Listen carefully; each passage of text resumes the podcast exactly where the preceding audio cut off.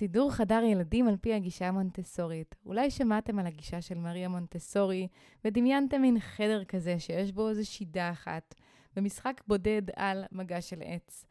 הפרק היום נועד לכל מי שרוצה לבחון ולדעת האם כדאי ומתאים בשבילו לסדר את חדר המשחקים של הילדים בהשראת הגישה המונטסורית. אם אתם רוצים שהילדים שלכם יחושו יותר מחוברים לבית, לחדר המשחקים, שהם יהיו יותר עצמאיים ויחושו שרואים אותם ואת הצרכים שלהם, הפרק הזה הוא במיוחד בשבילכם. נדבר על האם כדאי לסדר יחד עם הילדים או לא, איך יוצרים סביבה פחות עמוסה עבורם, והאם סידור מונטסורי אומר הכל או כלום. הפרק הזה שודר גם ב live בעמוד האינסטגרם של עדי מרגלית במונטסורי סטייל, שהתארחה בפרק הזה. בתיאור הפרק מחכה לכם גם הקישור לצפייה ב live במידה ותרצו. אז קדימה, פתיח ומתחילים. היי, אני ארבל מהחשק לסדר, והגעתם לפודקאסט שלי, עושים סדר. כאן נדבר על ההשפעה העמוקה של הסדר בחיים שלנו, בפן הפיזי, הרגשי והמנטלי. יאללה, בואו נעשה סדר. היום אנחנו הולכות לדבר על איך אנחנו בעצם אה, מתחילות לסדר אה, חדר אה, משחקים. נכון. ובכלל את הבית, לפי הגישה המונטסורית, בעצם מאיפה מתחילים. נכון. אז לפני הכל, אני רוצה להציג את ארבל. כן. שאנחנו ככה... אני גם יכולה להציג את עצמי, אם את רוצה. תציגי את עצמך. זה יותר קל. תציגי את עצמך. טוב, אז אני ארבל, ארבל אורפז, מהחשק לסדר. בעצם אני עוסקת בסידור בתים, מעברי דירה, סידור משרדים. אה, ויש לי את הפודקאסט אה, עושים סדר בבית ובחיים, שגם הפרק אה, הולך לעלות שם, ההקלטה הזאתי. וזהו, ואני ועדי מכירות בעצם מבית ספר לעסקים של לירון מור, עשינו שם תוכנית ביחד. זהו, עכשיו אולי תציגי את עצמך. כן. עוד פעם? אני, אני רק לפני זה רוצה להגיד שאני זוכרת את, ה, את הרגע הזה שנפגשנו במפגש הראשון. וראיתי אותך, ואמרתי, וואי, זאתי, אני, אני, אנחנו עוד נהיה בקשר. כאילו, היה לי ברור... איזה כיף. ש, שיש לנו הרבה מן המשותף. נכון. ואנחנו אהבה לסדר. על זה היום. גם אהבה לסדר. והפרעת קשב. וגם הבלגן. אה, וגם שתינו עם הפרעת קשב. נכון. ואני חושבת שאנחנו ככה מאוד באותו ראש. אה, ולא סתם, גם שתינו הגענו למקום הזה של הסידור די מאותו מקום. נכון. זאת אומרת, המניעים שהובילו אותנו לפתוח את העסק, הם די דומים. נכון. כל אחת עם זה שלה, אבל, אבל בגדול אנחנו ככה על אותו גל. ממש. אז אנחנו כן. פה היום, אנחנו מקליטות תוך כדי את, ה, אה, את הפרק אצל ארבל, אתם תוכלו גם לשמוע אותו אה, אצל ארבל, ו, וזהו. אז בוא נתחיל. ותציגי את עצמך אבל גם. אה, אני אציג את עצמי. לרגע, כן. אני אציג את עצמי בשביל אה, מי שאולי לא מכיר אותי ובשביל העוקבים של ארבל, שגם אה, אה, בטח נמצאים פה. אז אני עדי מרגלית, והעסק שלי נקרא מונטסורי סטייל. אני עושה את זה כבר כמעט חמש שנים. אני מלווה משפחות ליצירת בית מונטסורי, אם זה הקורסים הדיגיטליים והתהליכי ליווי אישיים, מעברי דירה, שינויים שקורים במשפחה. וזהו, ומלא מלא תכנים גם פה.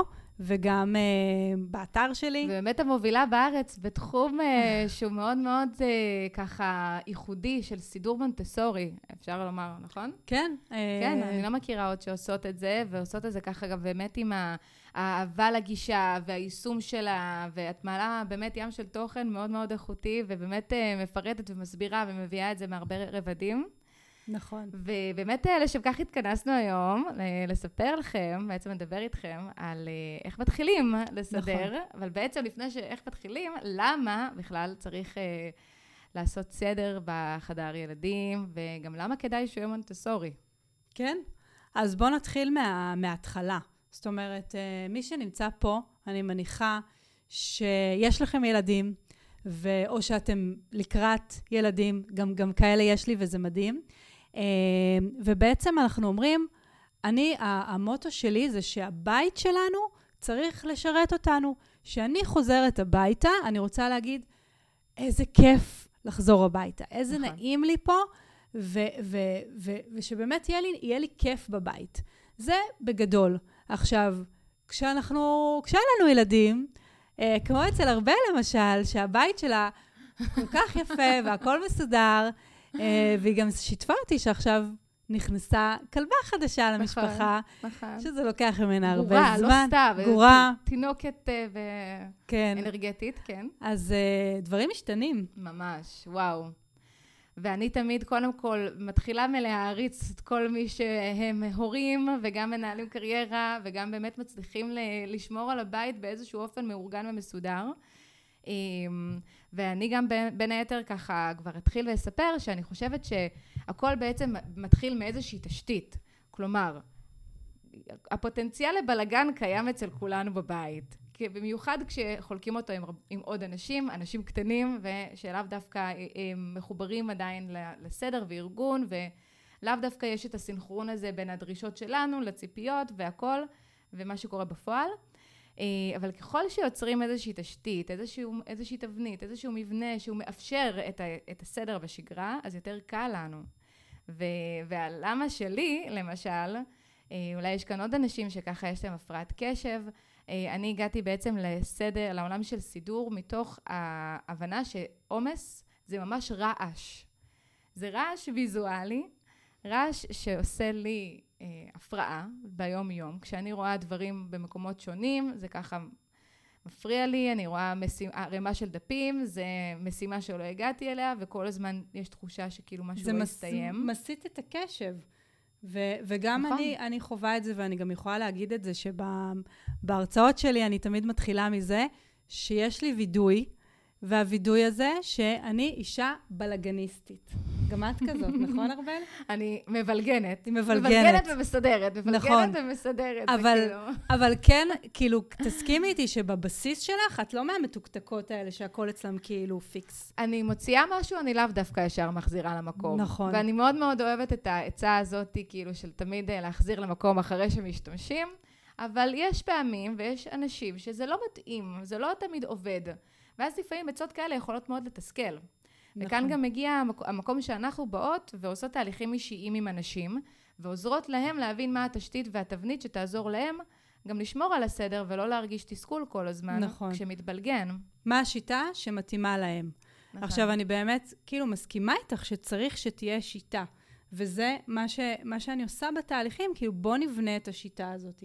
בוא נוריד את מה שלא רלוונטי ונשאיר את מה שכן, ואיך נציג את זה. עכשיו, כשאני עושה את זה לעצמי, מהמם. זה בצורה אחת. אבל באמת עם הילדים, אה, אז, אז קודם היינו בלמה, אז הלמה זה שהסביבה מאוד משפיעה על, ה, על הילדים, על האנרגיות בבית. אם תשימו לב, כשהבית נכון. הפוך ומבולגן, האנרגיה היא אחרת. לעומת בית שככה, עשיתי איזה חצי שעה ככה סידור, ושאבתי וזה, ונעים לי. אז התחושה היא מאוד שונה. אה, אה, וזה מה שאנחנו גם בעצם רוצים, שגם אנחנו נרגיש טוב בבית שלנו, אבל גם הילדים שלנו. עכשיו, מה זה אומר להרגיש טוב? אני רוצה שהילדים ירגישו חלק מהבית, כן? אה, יש כל מיני גישות אה, אה, להורות, אבל הגישה שלי זה שהילדים שלי הם חלק מאוד חשוב מהבית, הם לא פחות חשובים ממני או מהבן זוג שלי, אז מה אם הם יותר נמוכים? הבית צריך להתאים לצרכים שלהם, יפה מאוד. אנ- אנשים נמוכים, אבל הבית הזה הוא גם שלהם, ויש להם את הצרכים שלהם ואת הרצונות שלהם, וזה בעצם, אני חושבת, הבסיס של הגישה המונטסורית, אה, זה, זה לראות את הילד אה, ולתת לו את המענה שהוא צריך. עכשיו, מה שיותר בשביל ככה הפודקאסט, אני מדברת על זה שבעצם הבסיס בגישה המונטסורי, או מה ששונה אה, אה, בגישה המונטסורית לעומת גישות חינוך אחרות, זה שהילד לומד דרך הסביבה. זאת אומרת, זה לא שיש איזה מורה שמעביר ידע, הילד קולט, עושה מבחן, שוכח למחרת, אלא אה, הילד לומד דרך הסביבה. יש לנו משולש מונטסורי, שבצד אחד נמצא הילד, בצד השני נמצא, נמצאת הסביבה, אה, והמבוגר. זאת אומרת, הילד נמצא במרכז, בקודקוד. אה, ו, ו, ולכן בעצם הילד לומד דרך הסביבה, אבל מי שמתאים לו את הסביבה זה אנחנו. זה ההורים, או שזה המדריכים בסביבה המונטסורית, וזה התפקיד שלנו. התפקיד שלנו זה להתאים לילד את הסביבה לפי הצרכים שלו. וזה משתנה בין הגילאים.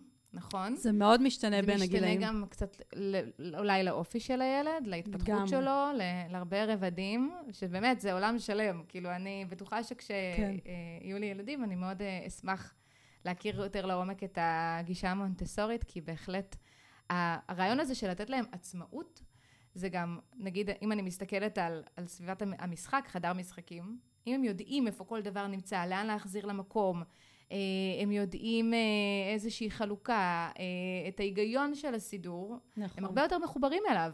הם יותר מחוברים לבית, נכון. הם יותר מחוברים ל, ל, ל, לארגון ולסידור של חדר המשחקים, הם מרגישים יותר אחריות אישית, נכון? כן, גם יש להם הרבה? יותר כבוד לציוד שלהם. זאת אומרת שאם אני שמה על השידה אה, אה, חמישה משחקים, ואני שמה בובה אחת, ולא איזה סלסלה ענקית עם אה, 30-40 בובות, יש לי בובה אחת.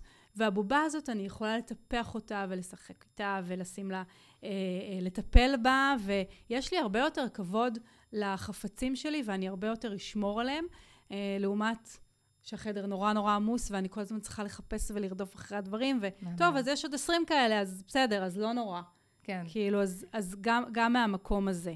אז לפני האיך בפרקטיקה מתחילים, אני אשאל שאלה אה, של איך אחר. איך אנחנו יודעים שאכן מתאים לנו אה, לסדר את החדר משחקים בצורה מונטסורית? כי אוקיי. מה שאת תיארת, אני רואה ברוב הבתים. כן. כן, גם לפעמים הפתרונות שאני נותנת אה, כחלק מהסידור זה לעשות סל גדול של בובות, כדי שהן לא יהיו מפוזרות בכל מקום, שיהיה אפשר להחזיר כשמסיימים לשחק. כן. אה, ולא תמיד יש למשל אה, אחסון שקט, שנדבר על זה תכף והכל. והרבה פעמים הכוורת משחקים עמוסה, ויש הרבה דברים, צבעים מול העיניים. כאילו, לא בכל בית זה מתאפשר. אז איך אני יודעת אם עבורי זה מתאים? כאילו, אוקיי. כצופה ב... כן, כן. כהורה, כצופה בלייב, במאזינה לפודקאסט. כן. אז קודם כל, אני רוצה להגיד לך שזה נכון שזה לא מתאים לכולם. כאילו, אני רוצה לשים את זה רגע על השולחן. נכון. עכשיו, מצד אחד. מצד שני, אני כן רוצה להגיד שיש הרבה רמות של מונטסורי. מי Mhm. אמר מה זה מונטסורי? יפה. אף אחד לא קבע שאם אין לי שידה עם XYZ, אז זה לא מונטסורי. אין נוסחה. כזאת. אם כאילו, אין לי מגשים, רק מגשים. כן. כן. זה בכלל לא זה. אני, אני בכלל, כאילו באמת חשוב לי להגיד שזה לא, זה לא מונטסורי. מונטסורי זה מי שאני בתור הורה, ואיך אני רואה את הבית שלי ואת הילדים שלי. ונכון, יש הורים שיותר קשה להם אה, אה, ל, לעשות את הרוטציות, שגם תכף נדבר על זה, ויש הורים שאומרים, טוב, אין לי זמן, אבל זה לא, אני רוצה ששנייה תחשבו רגע על הבית שלכם. אה, ועל הקושי שאתם עכשיו חווים. אולי אפילו תכתבו לנו פה בתגובות. איך אתם, איך אתם אה, אה, חווים את הבית שלכם כרגע? אה, מה בעצם, אה, מה אתם מרגישים? כיף לכם בבית? לא כיף לכם בבית? אתם מרגישים שהבית עמוס, שיש הרבה משחקים? כשאני מתחילה לשאול את השאלות האלה, ו- ואז אני אומרת, כן, אם, אני, אם התשובה היא כן, הבית עמוס, כן, יש לי הרבה משחקים, אה, כן, אני לא יודעת מאיפה מתחילים, מהמם. אה, אז אני יכולה להגיד מה אני רוצה לעשות. זאת אומרת, אני יכולה לבחור את הדרך שמתאימה לי, אה, את השיטה שמתאימה לצרכים של הבית שלי, ו, ואז בעצם אני יכולה אה, לחקור קצת יותר לעומק את הגישה המונטסורית, להבין אם זה מעניין אותי, אם זה חשוב לי. בעצם אני חושבת שאחד הדברים... עכשיו, את יכולה גם לא לקרוא לזה מונטסורי, כן? כן, זה נכון. לא, זה לא העניין, כאילו, ה- ה- יש הרבה הורים שאחרי שהם ככה נחשפים לתכנים שלי, או שהם אה, רכשו איזשהו קורס, אז אומרים, אה, אני עושה את זה ואת זה ואת זה.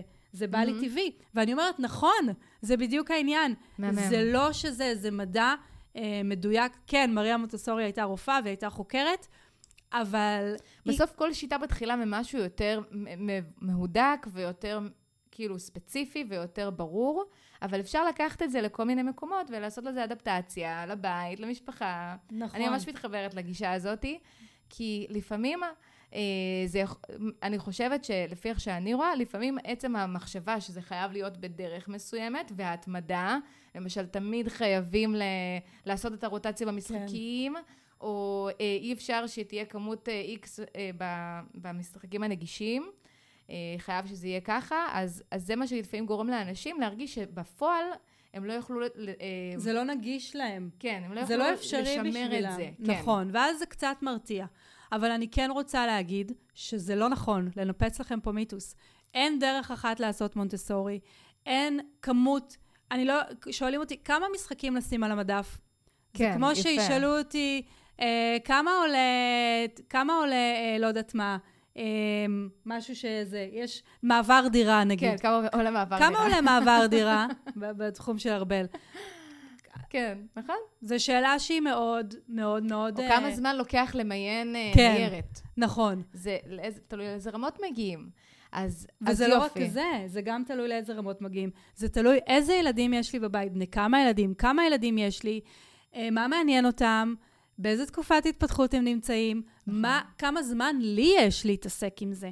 יש נכון. פה המון המון המון פרמטרים שאני לא יכולה להגיד אותם, ואין לזה כאילו... נכון. X- מה קצב קבלת כן. ההחלטות נגיד, זה מאוד מאוד משפיע. אם עושים מיון יסודי ומעמיק ועוברים על כל דבר, מה, כמה, כמה קל ל- ללקוחות בעצם לקבל את ההחלטות, נכון. אה, כמה זה סנטימנטלי, נדבר על זה נכון. גם קצת. נכון.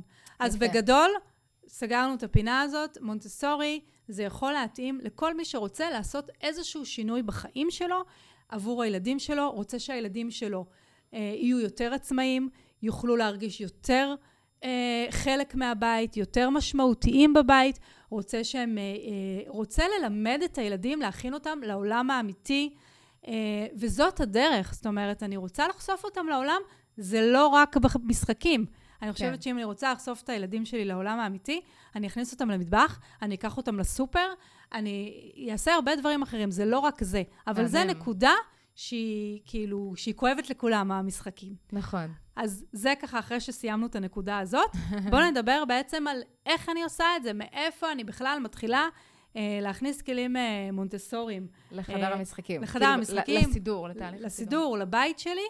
אה, ואני רוצה להגיד רק לפני זה, שבאמת תנסו ככה לשים איזשהו אה, אה, משקפיים אחרות, ולהגיד, אוקיי, אני מוכנה לשמוע, כי אני מרגישה א', ב', ג', מי שהזדהה עם מה שאמרתי קודם, מהמם. אז גם אם זה יהיה ברמה מסוימת, בביסים קטנים, אני מאוד מאמינה שתהליכים קורים לאט. יש להם את הזמן שלהם.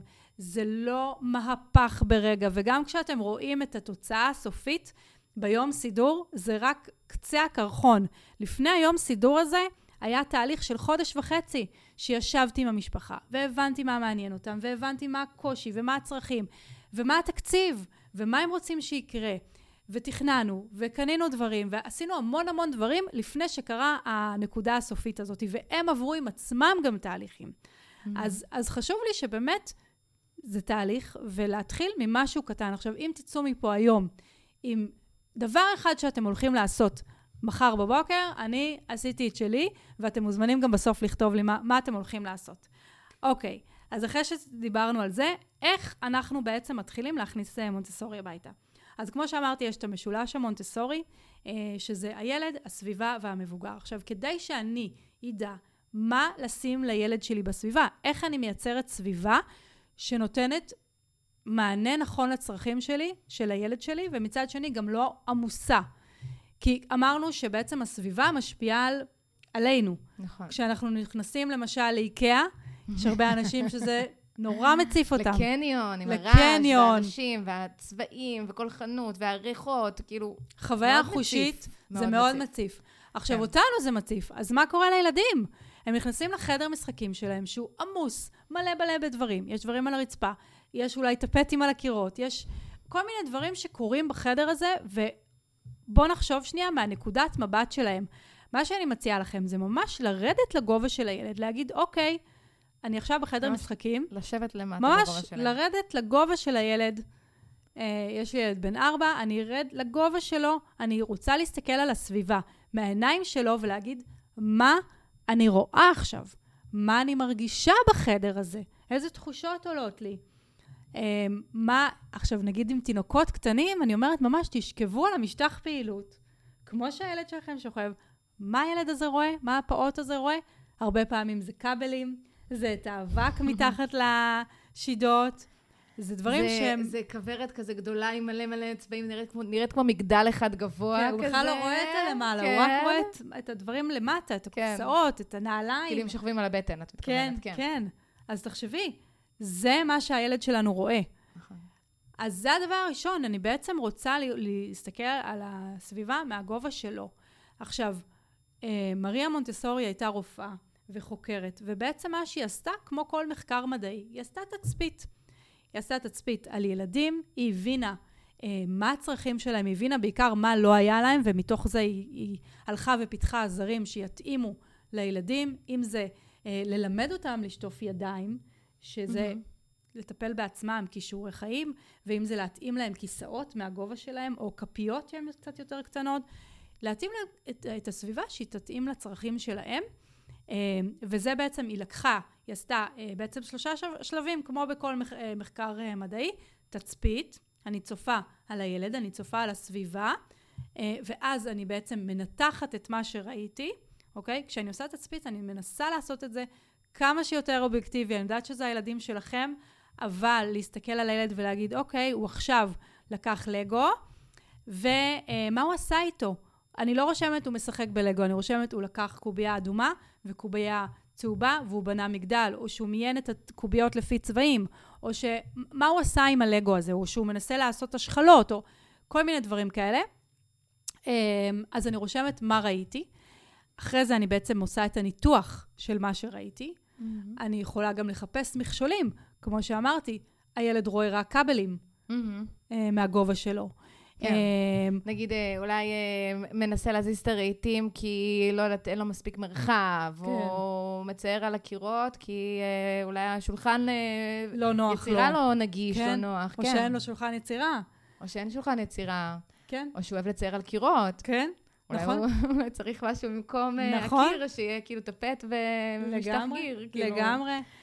אה, באמת אה, זה כאילו קצת לפתוח את הראש ולומר, אוקיי, אני לא, הילד לא צריך להתאים את עצמו אליי, או לאיך שאני רוצה לסדר, זה יותר באיזשהו מקום הפוך. נכון. הסביבה צריכה להיות מותאמת לצרכים שלו, ולמה שבעצם יעשיר אותו ויעזור לו לשחק יותר בנינוחות.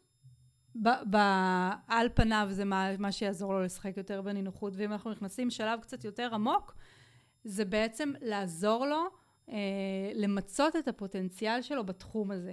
עכשיו, זו מילה. קצת, אה, אוקיי. כן? זה לא שבבית ספר, לא, אני לא, הילד לא ממצה את הפוטנציאל, זה לא כזה. זה אם אני עכשיו, אה, הפוטנציאל בתחום הזה, למשל, בתחום התנועה. אני רואה. שהילד כל הזמן רוצה להיות בתנועה, והוא משחק עם כדור בבית, ואני משתגעת מזה, אבל הילד עכשיו רוצה להיות בתנועה. עומר עכשיו למשל לומד לכדרר כדור, מהמם. וזה נורא מעניין אותו, והוא כל הזמן על הדבר הזה. אז אני מבינה שאו שאני אסבול את זה והוא יכדרר עם כדור בבית והשכנים יסבלו, אני יכולה לקנות לו כדור אה, רך, מהמם. או שאני יכולה להגיד לו, מה אתה אומר, אולי נרד שנייה לגינה ונעשה יפה. את זה למטה? אוקיי, דוגמה מעולה. אז, אז כזה. כן. ואז הוא גם ילמד לכדרר את הכדור, כי זה מה שעכשיו הוא רוצה לעשות, וגם אני לא אשתגע מהכדור הזה, או להגיד לילדים, תרדו מהספה. אני מבינה כן. שאתם לא רוצים שהם יקפצו על הספה. הילד עכשיו צריך להיות בתנועה, נכון. כמו לילי. כן, כמו לילי. צריך להיות בתנועה. ו- וזה, לא, הוא לא עושה לנו את זה בכוונה, הוא, נכון. הוא. חוקר את הגוף שלו והוא רוצה ללמוד את, ה- את היכולות שלו ולפתח אותם. אני חושבת שזה השיפט הכי קשה. כאילו, המחשבתי של ה... כאילו, זאת אומרת, אה, תצפית וזה, זה נשמע, אוקיי, לא- לשבת ולהסתכל, אבל זה בעצם גם כל העניין של הניתוח וההבנה והתובנות, כן. צריכות באמת להיות מתוך ראייה של הילד והצרכים שלו, ומה שהוא באמת אה, מבקש. כן. יש ילדים אה, שאולי אה, לא, לאו דווקא ידעו לומר, כאילו אולי הם... הם לא ידעו לומר. אולי הם. גדולים, הם ידעו. נכון, אבל אני מדברת אפילו על תינוקות, הם לא נכון. מדברים עדיין. ו- נכון. ועזבי, זה נושא כאילו מאוד, אה, למשל, אפשר, כן, אפשר להעמיק בו גם. מאוד. כן. אבל בגדול, לא תמיד, הוא, הוא לא יגיד לי, אמא, אה, אני רוצה לשתות מים ואני לא מגיעה, את יכולה להביא לי שרפרף? כן. לא, הוא לא יכול להגיד את זה, אבל הוא יגיד לי, אמא, מים, נכון. אמא, מים, ו- ותנסו, זה עוד משימה שככה למדתי ממעוז, אה, חברתי הטובה. תנסו ל- ל- ממש לרשום לכם איפה הם מבקשים מכם דברים.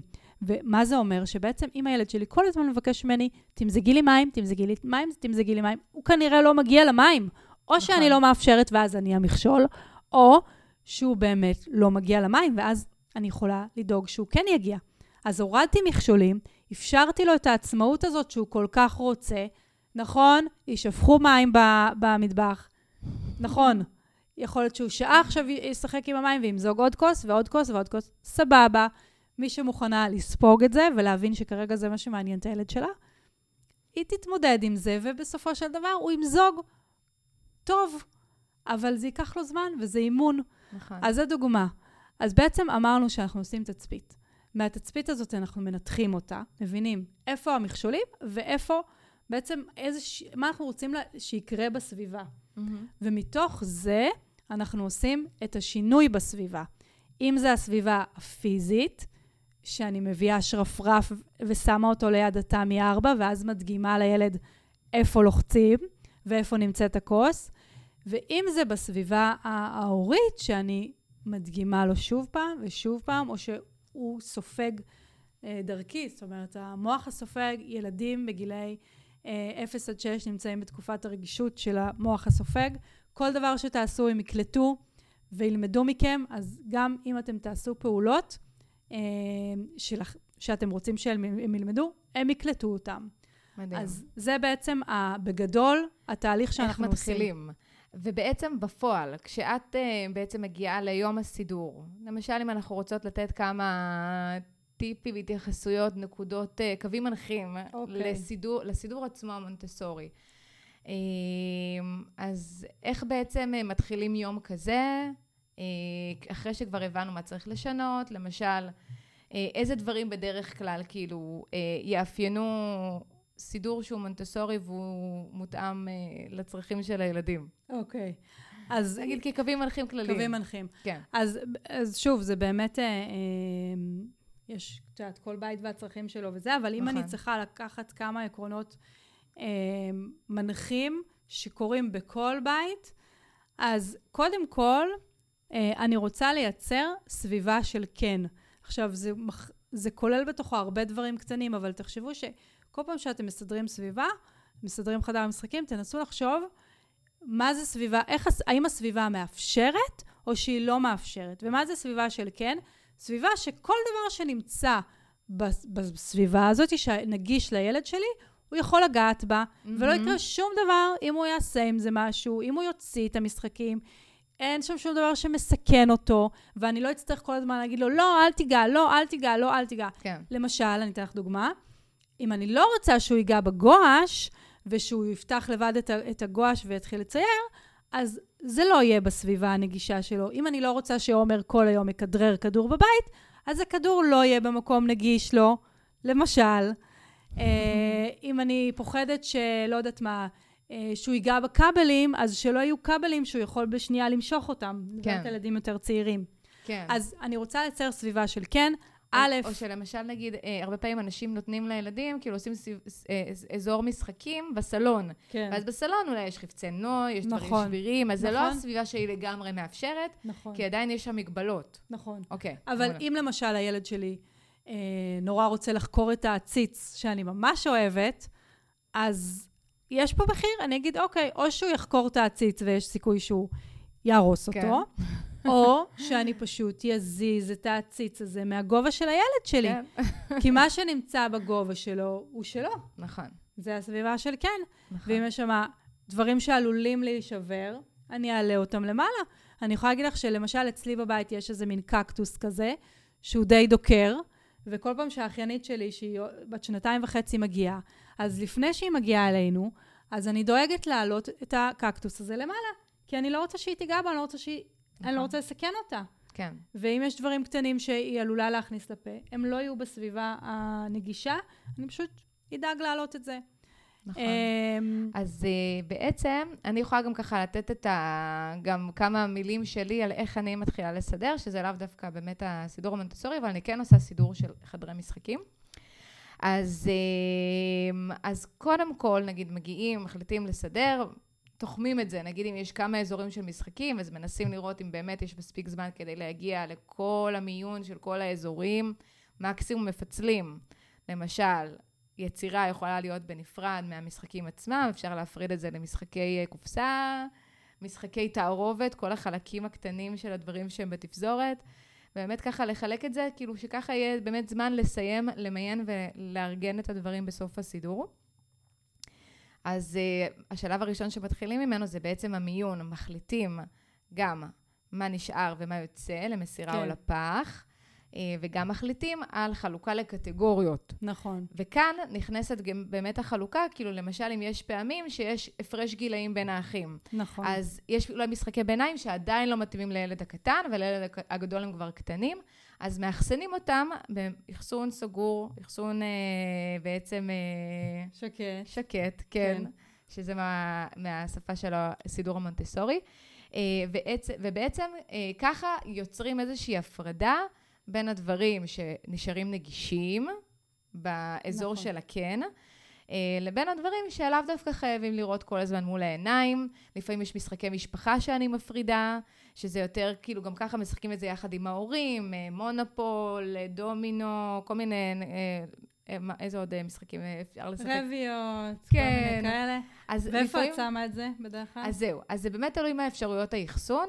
אה, במידה ויש לי למשל אה, אחסון שהוא גבוה מהילדים ובארון סגור, בחדר ילדים, בחדר משחקים, בסלון, אז את המשחקים שהם משחקי משפחה אני, אני אשים בגובה שרק ההורים מגיעים אליו, כי אז זה רלוונטי בעצם לאופן המשחק. כן. אני יכולה להגיד לך ש, אה, שאני עושה, לאחרונה, ככה גם הילדים שלי כבר... תשע ושבע עוד שנייה. נכון. Uh, וכן, משחקי, uh, משחקי משפחה, אני שמה ב- ב- בסלון. כי בעצם מהמם. זה האזור שבו אנחנו משחקים, אז ככה מתחת לשידת נכון. טלוויזיה, יש לי כזה ארון כזה קטן, ויש שם משחקי משפחה שהם יכולים לבחור, ואז אנחנו יכולים לשחק ביחד בשבתות וכאלה. Uh, וזה שוב תלוי גם בגילאים, ילדים יותר נכון. צעירים, ברור שההורה צריך להגיע, אבל לילדים כאלה שהם כבר גדולים, ובאמת מונופול וכזה, אז הם ישחקו נכון. ביחד איתנו. או עם חברים גם. או עם חברים. זה גיל שמתחילים כן, עם החברים. לגמרי. אז באמת, אה, כש, כשאני מחליטה בסוף, בעצם אמרנו יש את השלב של המיון, ואז אחרי זה האחסון מבחינתי. אז הבחירה איפה למקם כל דבר היא א', לפי כמות המשחקים בכל קטגוריה. נכון. ב', לפי השימושיות, מה בעצם כל אחד, אם למשל ילד, ילד יש ילד אה, שמשחק אה, ברובוטריקים, וילד אחר פחות, והוא יותר ב... מכוניות, אז אולי גם למקם את המשחקים האלה בחדרים שלהם, או באיזשהו... אמ, איזושהי מגירה שהיא מגירה של הילד זה, זה ילד, מגירה של הילד השני. אפשר לעשות כאן כל מיני חלוק, איזושהי חלוקה מותאמת. אה, חייבים קודם כל באמת איזה סוג של לתצפת ולראות את האפשרויות אחסון, ולפי זה להחליט אה, איפה כל דבר אה, צריך להיות, לפי השימושיות והמשפחה. נכון, ומעבר לזה, אני רוצה להגיד עוד משהו מאוד מאוד חשוב. Uh, כמו שתיארתי קודם את התהליך, שזה uh, תצפית, הניתוח והתוצאה, שלב שהוא ממש ממש קריטי, ואני חושבת שהוא לא, לא ממש uh, הצלחתי להעביר את זה, או אנשים, יש מין תפיסה כזאת של, טוב, אני יום אחד קמה, והיום יש לי זמן, אני הולכת לסדר היום uh, את החדר משחקים. עכשיו, מה הבעיה? אני מתחילה לסדר, אני אתחיל למיין קצת, כמו כן. שארבל אמרה, וזה, ואז אני אראה שחסרות לי קופסאות, או אני לא בטוחה איפה אני אמורה ל- אה, לשים את זה. אה, אז, אז שלב שהוא ממש ממש קריטי, והוא קורה הרבה לפני בכלל המיון, זה שלב התכנון. כן, ש... הכנה. אני עושה כאילו, אני קוראת לזה ההכנה, אבל כן, כן. אצלך זה גם ממש כאילו נכנס לעומקים אה, עוד לפני. נכון. אני נכנסת נגיד לעומק עם הלקוחות שלי במפגש עצמו, בזמן המיון. כן. אמ, אבל, אבל השלב הזה שבו אני בעצם רוכשת את הקופסאות המתאימות, אני מחליטה איפה יהיה האחסון השקט. Mm-hmm. כי יכול להיות שאיפה שהוא נמצא היום, למשל זה בכוורת של 16 תאים, אז התאים אה, כזה, יש לי כזה את הקופסאות בעד של איקאה וזה, זה לא באמת שקט. נכון. למה? כי הילד מגיע לזה. נכון. הוא לא, הוא לא יכול להוציא, ואז הוא שופך את כל המשחקים. זה לא אחסון שקט. נכון. אחסון שקט זה אחסון שהוא נגיש למבוגר, לא נגיש לילד, מחולק לקטגוריות, ו, ובעצם אה, לא תמיד זה חייב להיות בחדר המשחקים. Mm-hmm. זה יכול להיות במש, במשרד, זה יכול להיות אפילו בחדר שינה. נכון. יכול להיות בכל מיני מקומות אחרים, אבל אני צריכה לדעת ששם זה הולך להיות. ולפי בדיוק. זה אני מחפשת את הקופסאות הנכונות, כמה אחסון יש לי. אני, אני אתן טיפ שאני התחלתי לאחרונה להשתמש כשאני כזה עם הצוות, אז אני לוקחת post-it כזה, ואז אני ממש על כל מדף רושמת איפ, מה הולך מה להיות התכנון? במדף הזה, מה התכנון. מהמם. ואז אני גם יודעת איזה קופסאות אני הולכת להכניס בכל uh, מדף. לפעמים צריך לשנות את הגובה של המדפים. נכון. Uh, לפי הקופסאות, ואל תפחדו לעשות את זה. וואו, זה, זה ממש חשוב. זה, כן. משנה, זה משנה לגמרי את הארון. זה שעכשיו הנגר uh, עשה את הרווחים האלה, זה לא בהכרח מתאים לצרכים שלי. אם יש לי מכוניות גדולות, כל מיני דברים אחרים שהם צריכים יותר מקום או פחות מקום, uh, להוסיף מדף. עוד, עוד טיפ שגם ארבל עושה את זה הרבה פעמים, זה כשיש לי תלייה, ואני לא משתמשת בתלייה הזאת, זה מקום מבוזבז. נכון. אה, רוב הבתים, כאילו, ש... את יודעת, אנשים, אין להם אה, כאילו אחסון בלתי מוגבל. נכון. אז אנחנו רוצים לנצל את האחסון הקיים. אם יש לי ארון של תלייה שאני לא תולה בו, או שאני יכולה לאחד את זה עם אה, תלייה אחרת, אני יכולה להכניס שם עוד שניים, שלושה מדפים בכיף, ויש לי אחסון מעולה. אני נכון. חוסכת כסף, אני לא צריכה לקנות ארון חדש, פשוט מאחסנת את זה שם.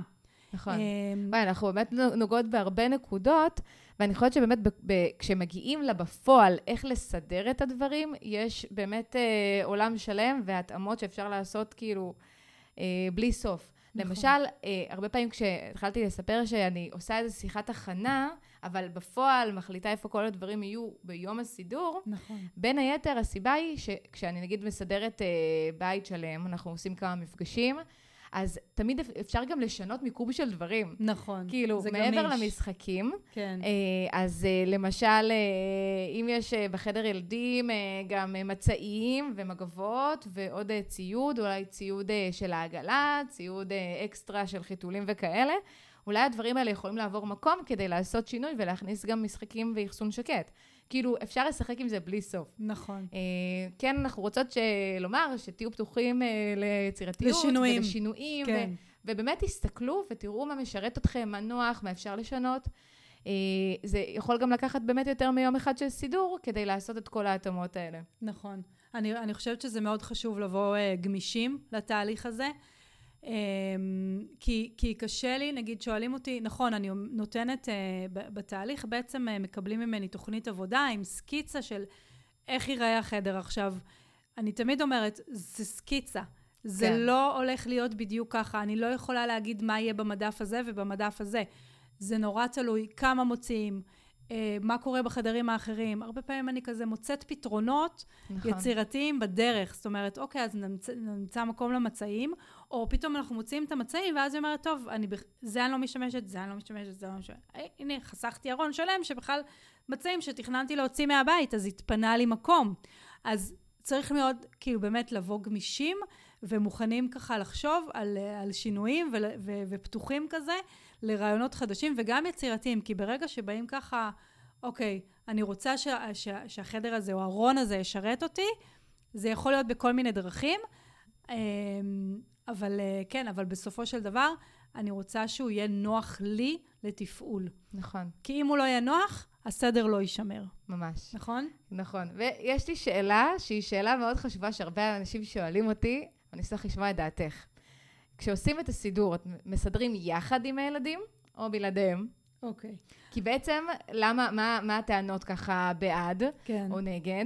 אה, בעד זה אוקיי, כדי שהם באמת ירגישו חלק מהתהליך, שיהיה להם אכפת מזה, שהם יבחרו ויעשו את המיון, וילמדו אולי גם איך למיין ואיך לקבל את ההחלטות. אה, נגד, זה לוקח הרבה יותר זמן, זה משהו שכאילו צריך בשבילו עוד סבלנות. התהליך עצמו דורש הרבה מחשבה וקבלת החלטות. וכשהילדים נמצאים בחדר, זה יכול לפעמים להעמיס, פתאום הם מתחילים לשחק. אז ככה פרטתי את כל ה... את איך שאני גם רואה את זה, איך תספרי לי מה את חושבת. אוקיי, okay. סבבה, שאלה טובה. Uh, אני אגיד ככה, בתהליכים שלי, הילדים לא משתתפים פיזית ביום הסידור, mm-hmm. מהסיבות שציינת, אבל כן. Uh, הם כן חלק מהתהליך. זאת אומרת, אני כן אומרת להורים להכין את הילדים לקראת התהליך. אם יש חפצים שהם יקרים לליבם, הם ישימו אותם בצד. כמובן, זה נורא תלוי בגילאים, כן, אבל כבר מגיל 4-5, חפצים שהם יקרים לליבם, הילד ישים בצד, ואנחנו לא ניגע בהם, ולא משנה כמה אני לא אוהבת את הרובוט הזה, הוא, הוא, זה לילד, הוא חשוב. יפה. Uh, אני כן אשאל אותו אם יש דברים שהוא יותר אוהב. ואז אנחנו ככה ננסה גם להבין, גם ההכנה יותר אצלי, אבל זה גם דרך התצפית. Mm-hmm. יש לפעמים, תלוי בגילאים, אבל נגיד לגילאי שש ומעלה כזה, לפעמים אני משאירה איזושהי קופסה, שאחר כך יהיה אפשר, למי... שהילד יוכל למיין. אני כמובן מדריכה את ההורים איך לעשות את זה. אחרי שהם כבר התאמנו על זה יום שלם, אני רוצה שתחשבו על התהליך הזה של המיון, שהוא נראה לי שאין מישהו שזה קל לו ממש. נכון. אה, שזה כמו שריר. כמו שאנחנו הולכים לחדר כושר בהתחלה, קשה לנו ממש. ואנחנו ממש, כל תרגיל לוקח ממנו, מאיתנו כמויות מטורפות של אנרגיות. אבל אחרי, ש... אחרי כמה חודשים בחדר כושר, בואו נגיד ככה, הרבה יותר קל לי. נכון. הרבה יותר קל לי, אני כבר מתורגלת, אני אה, כבר, כבר, כן, השרירים שלי חזקים. אני גם אוהבת את הדימוי הזה של השריר. אז אותו דבר קורה בתהליכי סידור. ביום עצמו, אני ממש יכולה לראות את השינוי, כאילו בהתחלה ממש קשה להם, ולאט לאט הם מתחילים אה, גם להבין וגם לשחרר הרבה יותר בקלות, וגם לקבל את ההחלטה לבד, ופחות צריכים אותי. אה, אז, אז זה שריר שצריך לתרגל אותו, וככל שאתם מתאמנים בזה ומשפרים את היכולות שלכם ובטוחים בעצמכם וביכולות שלכם, אפשר להעביר את זה הלאה. כי אני אומרת, נכון. זה שאני אבוא ויסדר לכם, זה לא יעזור, כי, כי זה יתבלגן מחדש. לי מאוד מאוד חשוב בתהליך הזה ללמד אתכם איך לעשות את זה. נכון. שזה יהיה שלכם, שה, שזה כבר יהיה טמון בכם. ממש מגדל. ו- נכון, וזה, וזה בעצם הדרך שבה אנחנו נשמור על הסדר, אנחנו נבין את ה... אה, אה, איך, איך התהליך הזה עובד, אם זה נוח לי, לא נוח לי, אני אוכל אחר כך לעשות את השינויים האלה, נכון. יהיה לי הרבה יותר קל אה, לעשות את הרוטציה, כי אני, זה כבר יהיה חלק ממני. אז בדרך כלל הילדים לא, לא משתתפים, אלא אם כן היו כמה מקרים שכן הילדים אה, אה, ביקשו, גם, או שהם הגיעו בסוף. גם יש ילדים שבאמת הם... יצא לי מצבים שסידרתי עם ילדים ומצבים שלא. כאילו, אני גם אגיד את זה רגע מהכיוון שלי. כי יש פעמים שממש עשיתי תהליכים של סידור בח, בחדר ילדים, שזה גם היה יכול להיות עם הבגדים והמשחקים ופיץ' אף קס וכל מיני ציורים ודברים שכתבו וכאלה. אמ, ו, ויש פעמים שאפילו, נגיד, באופן חלקי הילד היה. נגיד, רק בהתחלה, רק באמצע לאיזה שעה, בין הבית ספר לחוג. אה, כאילו, אפשר לשלב אותם באופן חלקי, לפני כן כהכנה. למשל, אה, עכשיו יש לי תהליך שעשינו בחדר אחר, והילדה הגיעה בסוף היום, ולקראת הפעם הבאה שמסדרים את החדר שלה, נתתי לה הנחיות. שאלתי אותה שאלות, והיא אמרה שהיא תמיין לפני שאני אגיע. אז אפשר לשחק עם זה ובאמת אה, להפגיש את הילדים בתהליך הזה בדרכים שונות. אה, וזה גם באמת מאוד מאוד תלוי בילדים. ילדים שהם יותר סנטימנטליים, למשל, יש מצבים שהילדים, אה, ילד בן שבע רוצה לשמור משחקים משחקי תינוקות, כאילו, של משחקים אה, ממש, אה, שכאילו היו מיועדים לגיל שנה וחצי ככה. אה, אז, אז לפעמים זה גם באמת מאתגר בשבילם, ויכול לשים אותם במצב שהם ממש נכנסים למין לחץ, שאולי כן. ייקחו להם, אולי יעלימו להם, זה, זה יכול לפגוש אותם באמת במקומות שונים. אני כאילו לא עוסקת ממש אה, במקום הפסיכולוגי וכל המקום הזה, כאילו בהתייחסות לשיח עם הילדים, אבל אני, אני כן ממליצה ללקוחות שלי להקשיב לצרכים של הילד ו- ולא לעשות דברים שהם בכוח, כי זה יוצר התנגדות. אה, ובמקרה כזה, למשל עם משחקי תינוקות, אז אני אמליץ אה, אולי לשים את זה במדף גבוה בארון, להראות לילד שזה נשאר. אה, באמת לשאול אותו האם אתה באמת משחק בזה כרגע, או שאתה רוצה רק פשוט שזה יישאר אצלך בארון. כאילו לנסות להכווין, ועדיין לאפשר שהסביבה אה, למשחק שנגישה לו באמת תהיה עם הדברים שמתאימים, עם הדברים שהוא באמת משחק בהם. כן. עכשיו, על דברים ש... כאלה של תינוקות, או דברים ש... שנמצאים בסביבה, הם, חש... הם חשובים לילד, אה, ו... ו... ושוב, אני לא רוצה לקחת לו אותם, כי שוב, זה הדברים שלו, אני מכבדת את, ה, את הילד ואני מכבדת גם את, ה, את, ה, את הצורך שלו בדברים האלה.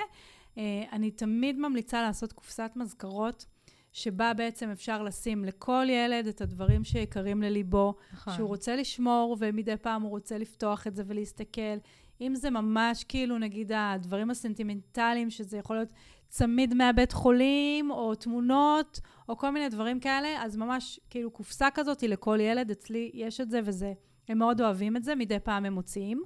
נכון. עוד משהו שרציתי להגיד, זה כמו שאנחנו, אה, אה, שוב, מי שנגיד לא עושה איתי תהליך ליווי, אבל כן רוצה להתחיל ממשהו, אז למשל, אה, ורוצה כזה באמת לעזור לילד שלה להתאמן על המיון, זה למשל לקחת את היצירות שמגיעות מהגן, ואפשר להתאמן על זה. אכילס בכל בית. כן, בדיוק. למי אין, למי אין כזה דבר? נכון. שתרים את היד. לי. אה, טוב, אין לך ילדים. אבל זה, אבל זה, זה יהיה לך. כן. אבל הורים שבאמת, אה, אה, אה, זה מתווסף. כאילו, נכון. הילד חוזר מהגן כל יום שישי עם שק. עכשיו, מה אני עושה עם זה? וזה דילמה.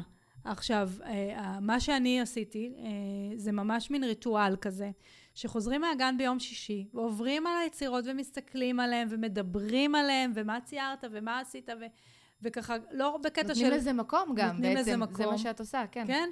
נותנת לזה, נותנת לזה מקום, את הגאווה, את הכאילו, את השיח שיח על זה, זה...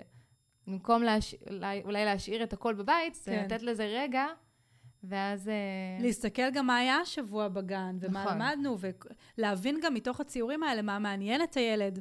אז אנחנו נעבור על הציורים, ואז מתוך זה אני אומרת לו, "אנ- אנחנו לא, זה לא כאילו ממקום של להגיד כל הכבוד, איזה יופי של ציורים, אלא כן, אני רואה, בוא נראה את ההתקדמות של, של הציורים שלך, בוא נראה מה ציירת, מה אתה יותר אוהב, מה אתה פחות אוהב.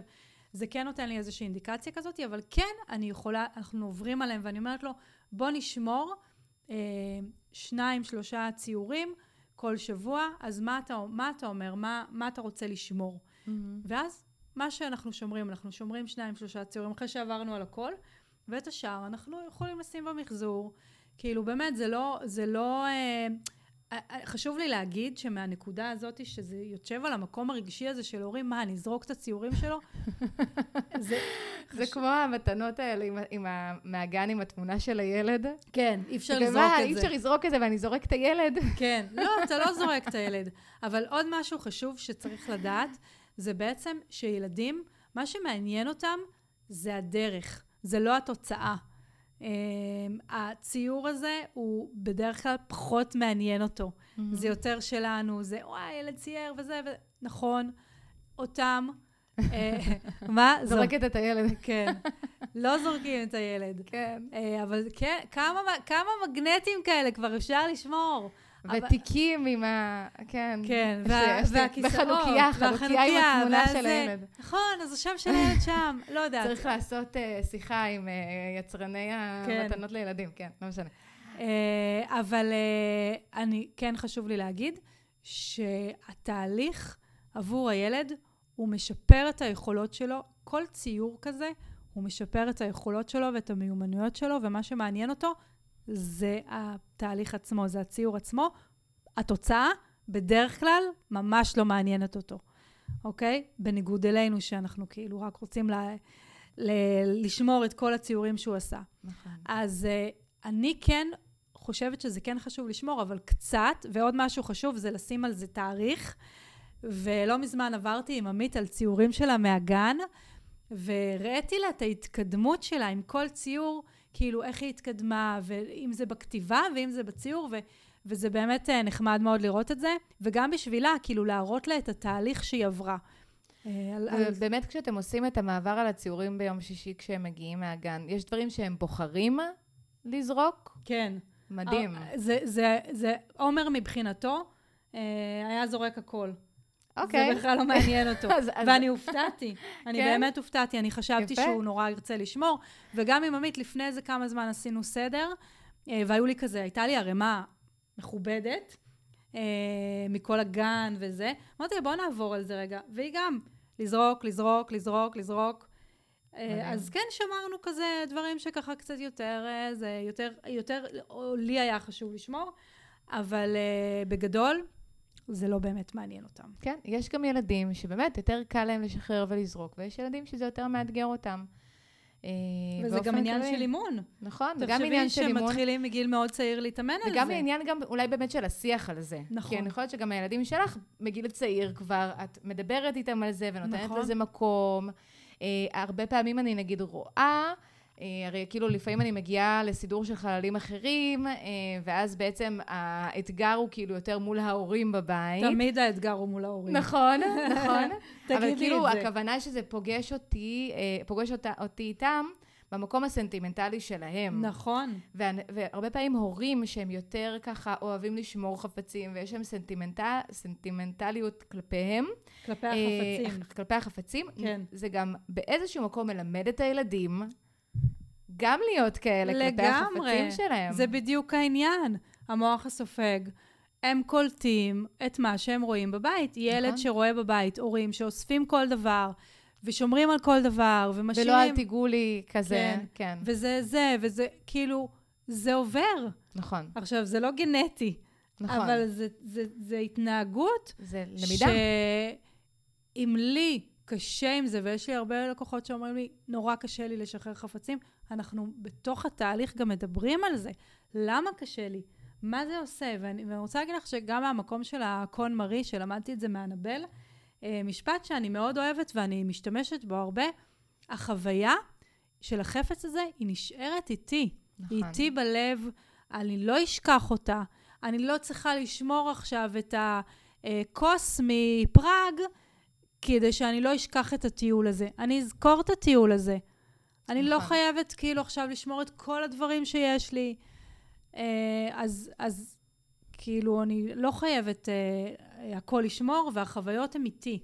נכון. אה, החפ... החפץ, ש... החפץ שימש אותי, שירת אותי, ואני יכולה להעביר אותו הלאה, אה, וזה גם מאוד משחרר. נכון. כאילו, זה כזה כיף. כשיש פחות עומס בבית, אנחנו נחזור ככה להתחלה, שמרווח ונעים, ויש מקום לכל דבר, ושהסביבה נקייה, כזה. ויש אוויר. הרבה פעמים אני מגיעה לבתים, וכאילו, אחד התחושות בסוף המפגש, כשמסדרים והכל, זה כאילו, יש כאן ניקיון. כן, ניקיון, אוויר, אור, זה באמת משאיר חותם, ולפעמים, אם אנחנו ככה, ניתן עוד כמה דברים אחרונים ככה לקראת סיום, אחד הדברים שאני אוהבת לעשות, זה כשצריך לעשות תהליך של סידור בכל הבית, והאתגר הגדול בס... הוא ב... ב... נגיד בח... בחדר משחקים, קשה לילדים לשחרר משחקים מפעם, יש הרבה דברים שהם אוהבים לשמור. אה, אז לא להתחיל מהחדר של הילדים, נכון. להתחיל מחדרים אחרים, כדי שהם ירגישו מה זה אומר כשמסודר יותר. מה זה אומר כשמתפנים דברים. הם מרגישים את זה, זה לפעמים טיפה קצת משחרר משהו. ילדים מרגישים הכל, ילדים מרגישים אנרגיות. נכון. אז הם, אה, זה מאוד יכול כאילו ל- קצת אה, לרכך. שוב, תלוי בילד, כן. תלוי ב- בתהליך, אה, הפנימיים שהוא עבר עם זה עד כה. אז רגע, רק בהקשר הזה שאני לא אשכח, מה שאני עושה באמת זה אני, אחרי שאנחנו מסיימים אה, למיין את כל החפצים ויש כזה קטגוריות על כל הרצפה, אני שואלת אותם, מה הכי קל לכם למיין? כי יש Mm. אנשים שנורא קשה להם עם ספרים, Mm-hmm. או עם אה, בובות, או... אני שואלת אותם, מה הכי קל לכם? וממה כן. שהכי קל להם, אנחנו מתחילים. נכון, אז אצלך זה לפי חדרים, אז אצלי זה לפי קטגוריות. כן. ו- ואז באמת הם מתאמנים על זה, כמו שאמרתי, זה שריר. אז אני מתאמנת על הקטגוריה שיותר קל לי, ואז כשאני אגיע לקטגוריה שממש קשה לי, קודם כל אני שם איתם. נכון. אני לא משאירה אותם uh, לבד להתמודד עם זה. Uh, ואנחנו כנ"ל. גם, גם את, ברור, כן. וזה מה שאת עושה. נכון. וגם אנחנו אומרים, אוקיי, מה, מה החפץ הזה? האם החפץ הזה משרת אותי? האם אני אוהבת אותו? יש כזה המון אה, הרבה- שאלות המון שאנחנו שאלות. שואלים, ובסוף השאלות האלה הן נשארות איתכם, וכשתעברו למשהו אחר שאתם היינו, כבר, זה יהיה לכם כבר טבוע במוח. אמ, כן. אני יכולה להגיד שאני מתייחסת לשימושיות, כמות ונוחות. שימושיות, מה הסיכוי שאני אשתמש, ומתי פעם אחרונה למשל אה, השתמשתי. אה, יפה. אה, האם זה בכלל שימושי, באיזה מצבים אני אה, צריכה את זה. נוחות, האם זה נוח לתפעול, נוח להחזיר למקום, נוח ל, נגיד להוריד מלמעלה כדי להשתמש, אם זה משהו של פעם ב... אה, אם זה כמות. בגדים, נעליים, נוח לנעול, נעים, מרגיש כאילו בטוב. כמות, כמה יש לי מאותו סוג, כמה אני באמת צריכה, כדי, נגיד, כמה טיש- טישרט לבנה אני צריכה לעבודה, אז אני צריכה 20 טישרט לבנות. אם לא, אולי אני לא צריכה 20 טישרט כן, לבנות. נכון. אה, אפשר לקחת את, את השאלות האלה בעצם ולהשתמש בהן, להתאים אותן לכל אזור ולכל קטגוריה שממיינים. אה, וזהו. אני חושבת שאנחנו ככה ממש נסכם. כן. היה נכון? ממש כיף. וואו, גם לי. ולפני שאתם הולכים, תכתבו לנו מה לקחתם, מה אתם הולכות נכון. ליישם. אם אתם מאזינים לפרק אחרי זה, או רואות, רואים את ה live אה, בשעה אחרת, תכתבו לנו, תספרו לנו באמת מה לקחתם. אם יש לכם עוד שאלות, אנחנו כאן. אה, אני מתייגת את ארבל, אה, תוכלו למצוא אותה באינסטגרם, נכון. באתר. יש לי נכון? אתר, יש את הפודקאסט, יש אה, אותי בכל הפלטפורמות, גם ביוטיוב. אה, וגם עדי, תספרי איפה אפשר למצוא כן. אותך, שזה גם יהיה לנו לפרק. כן, אה, אז, אז אותי באתר, אה, שאני, גם מי שעוקב אחריי ועדיין לא נכנס לאתר, זה הזמן. נכון, אני ממש משקיעה. בו מאוד. אה, יש שם בלוג עם מלא מלא פוסטים ו- ותכנים, גם כל מיני מדריכים חינמים. אה, תיכנסו, מי שמעניין אותה אה, להתחיל איתי תהליך, פשוט תכתבו לי בפרטי ואנחנו נעשה את זה. כנ"ל עם ארבל. נכון. תכתבו לה, היא מדהימה, אנחנו מאוד ככה עובדות בשיתוף פעולה, אני ממליצה עליה כשמדובר בחדרים שהם... אה, וכנ"ל כשזה מונטסורי, כי כן. אני אה, לא מתמחה בתחום. אה, ומהמם, אז היה מה זה כיף. היה כיף, ואנחנו... נ- אולי נתראה לעוד לייב, חייבים. או פרק. ביי. יאללה ביי. תודה רבה שהאזנתם, אני הייתי ארבל אורפז. למטה בתיאור תוכלו למצוא קישורים לכל הפלטפורמות שבהן אני מפזרת את החשק לסדר. מוזמנים לקהילת הפייסבוק שלנו, עושים סדר, לשאול שאלות ולהעלות רעיונות לפרקים הבאים. נתראה בפרק הבא.